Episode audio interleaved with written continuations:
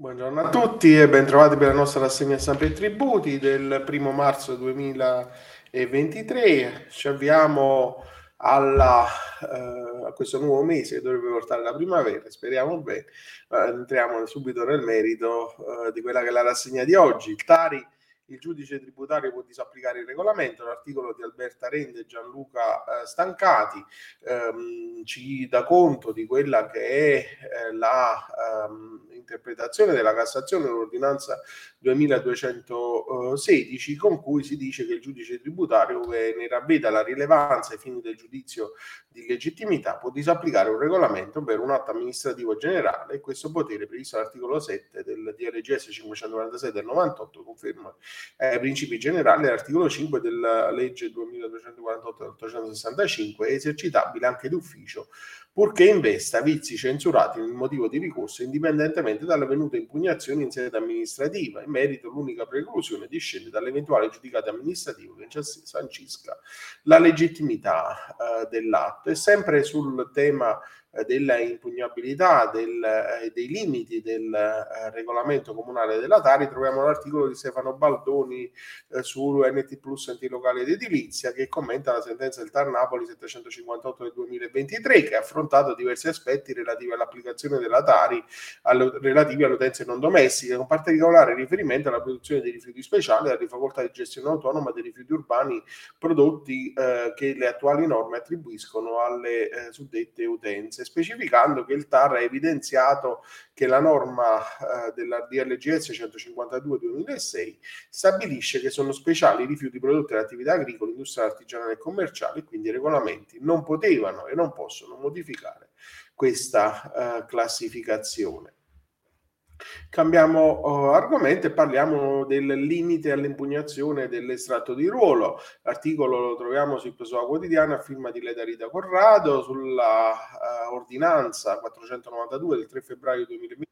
giudice di pace di Napoli, ha sollevato questione di legittimità costituzionale dell'articolo 12,4 bis del TPR 602 del 73, introdotto dall'articolo 3 bis del DL eh, 146 del 2021, convertito nelle, con modificazioni nella parte in cui ha introdotto limiti all'impugnabilità immediata del stato di ruolo per violazione degli articoli 324, 111, 113 e 117 della Costituzione. Quindi ehm, si lamenta un'eccessiva compressione del diritto di difesa, non è essendo sufficienti le eccezioni che consentono l'immediata impugnazione del ruolo a coprire l'ampio novero delle ipotesi in cui il contribuente ha interesse ad, eh, ad agire. E poi eh, sugli estratti di ruolo parla alla sezione tributaria Angelo Lucarelli su Italia Oggi, potrebbe venire in rilievo la questione di legittimità costituzionale sollevata da ricorrenti in memoria su profili non esaminati e la Cassazione a sezioni unite 26.283 del 2022, affermazione che ha convinto la Corte di Cassazione sezione civile con ordinanza 3410 del 21 dicembre 2022 a rimettere la questione davanti alla sezione tributaria non sussistente il requisito della evidenza decisoria. Uh, e poi uh, sui tributi il concessionario non può compensare i mancati riversamenti con altri crediti vantati nei confronti dell'ente locale. L'articolo di Claudio Carbone su NT Plus enti locale ed edilizia, l'opzione è esercitata configura l'inadempimento di una specifica obbligazione che grava sull'agente contabile. Non è prevista la possibilità da parte del concessionario di compensare i debiti derivanti dal mancato riversamento dei tributi riscossi con i crediti vantati a titolo diverso nei confronti dell'ente locale. L'opzione è esercitata configura l'inadempimento di una specifica obbligazione che grava sull'agente contabile non giustificata da un oggettivo impedimento. La sentenza la numero 5 2023 della sezione ehm, giurisdizionale per il Veneto della Corte eh, dei Conti. E poi ehm, affrontiamo il tema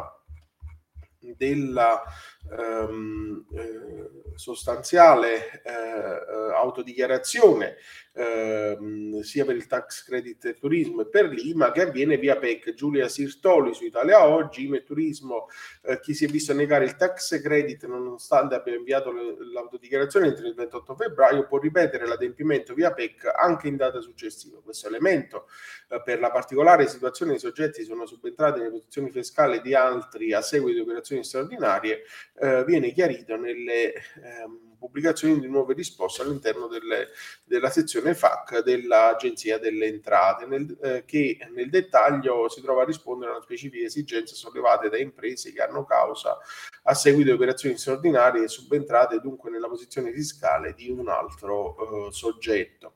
E infine sull'imposta di soggiorno il vincolo di destinazione dei proventi è inderogabile, l'articolo su NT Plus antilocale edilizia di Anna Guiducci. Ehm,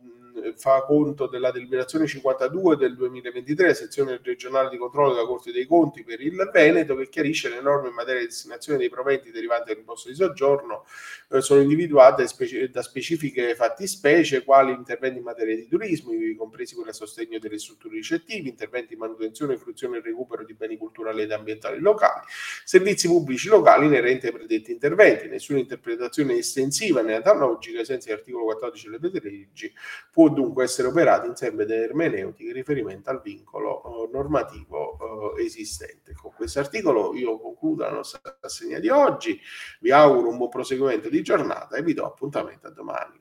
Arrivederci.